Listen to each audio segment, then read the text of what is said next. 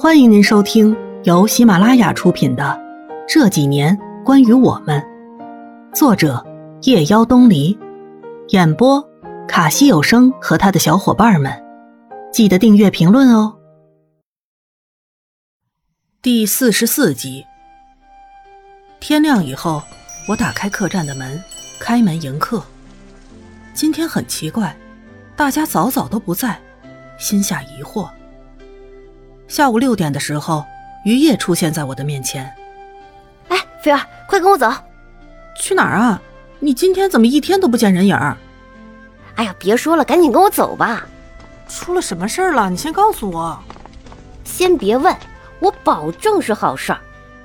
我被于叶拖着出门，拐过两条长长的巷子后，我被于叶带到了荷塘夜色。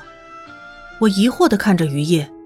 于叶示意让我推开门，我走上去，轻轻推开门，里面一片漆黑，看不清东西。走在正中央的时候，灯光一下子就打开了。古一凡在舞台上，坐在钢琴前，一曲钢琴曲的生日快乐从他婉转的指尖缓缓流出。在完全安静的状态下，轻缓的音乐声有如此厚重的威慑力。让人忍不住听得入了神。古一凡身穿白色西装，浑身上下散发出文人的优雅与洒脱，像个王子。周围发出金色的光，以外的事物都变得暗淡失色。我愣在那里，于叶从后边走上来，surprise。然后我看到萧何、杨玲玲还有坤哥。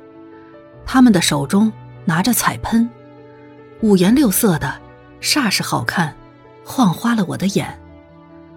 他们走出来，萧何的手中端着蛋糕。菲儿，生日快乐！我一下子愣住了，今天是我的生日，我却不记得了。古一凡从舞台上走下来，递给我一个盒子。生日快乐！我打开盒子。里面安静的躺着一支精致的钢笔，好漂亮啊！送给我的。我忍不住赞叹。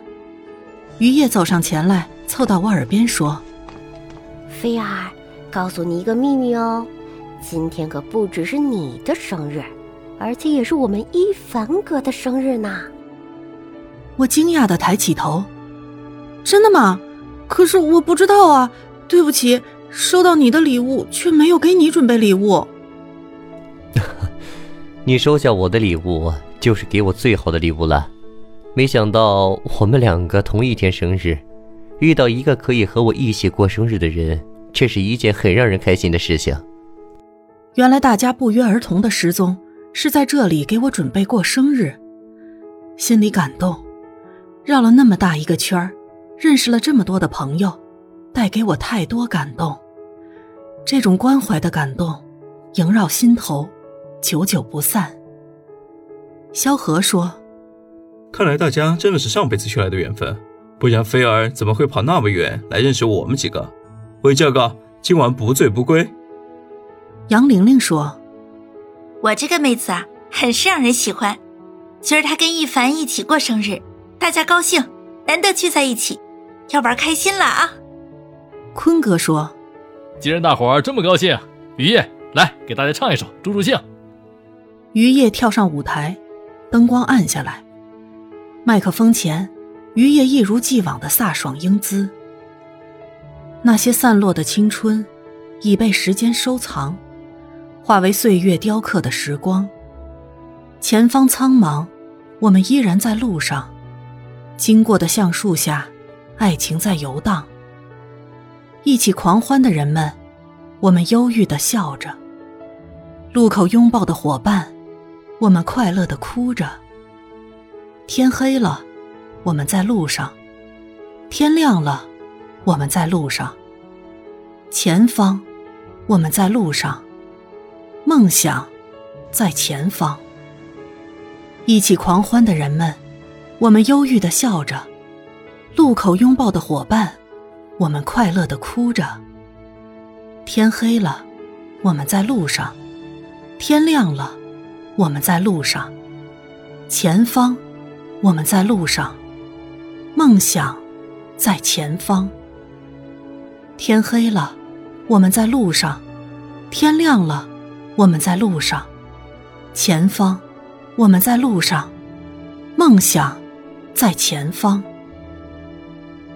渔夜的歌声总是很容易就感染了我。大家给了我如此大的一个惊喜，我有点受宠若惊了。上天如此眷顾我，遇到这样一群好朋友。其实我一直都是一个幸运的孩子，只是有时候被我忽视了最靠近我身边的幸福。就算生活爱开玩笑，就算有过太多的悲伤。但我还是拥有太多太多的爱，不是吗？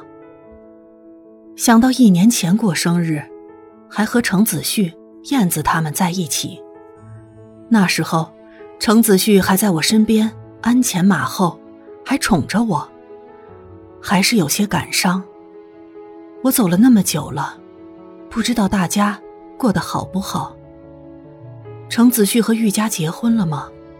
沐风在燕子那里。守得云开了吗？严欢过得好不好？一帆还是那么木头吗？兰跟富阳一定过得很好很好吧？希望大家都好好的。才发现，原来我是如此的想念那座小城，想念那些人，那么深刻的。那些在生命中匆匆走过的人，我一一刻下他们的容颜，轮廓太深。无论经历怎样的摩擦，都会经久不衰。我们一群人，大家唱歌、跳舞、弹吉他，难得欢愉的日子，难得大家在一起，是缘分，牵扯着动脉。后来大家玩的有些累了，然后就在酒吧里睡着了。第二天醒过来的时候，我看到于叶躺在我的旁边，睡得很熟。杨玲玲跟坤哥。早早就回去了。我轻轻推开门，看到古一凡在琴房，又在练琴啊。看到我，古一凡抬起头来，温和的笑笑：“ 我在写一个曲子，突然来了灵感。”“是吗？写好了没？”“写好了，正好弹给你听听。”婉转流畅的曲子，余音绕梁。古一凡低调的才气，不会让人觉得清高孤傲、自视不凡，反而让人觉着温暖。也许是经历过大起大落，见证了世事变迁，沉淀隐匿后，多了份踏实与洒脱。这个男子，神秘但让人安心。我跟于叶从荷塘夜色出来后，也快晚上了，在巷子里，于叶深深吸了一口气。转头对我说：“菲儿，要不咱明儿出去玩吧？去哈巴雪山怎么样？”“好啊。”本集播讲完毕，感谢您的收听。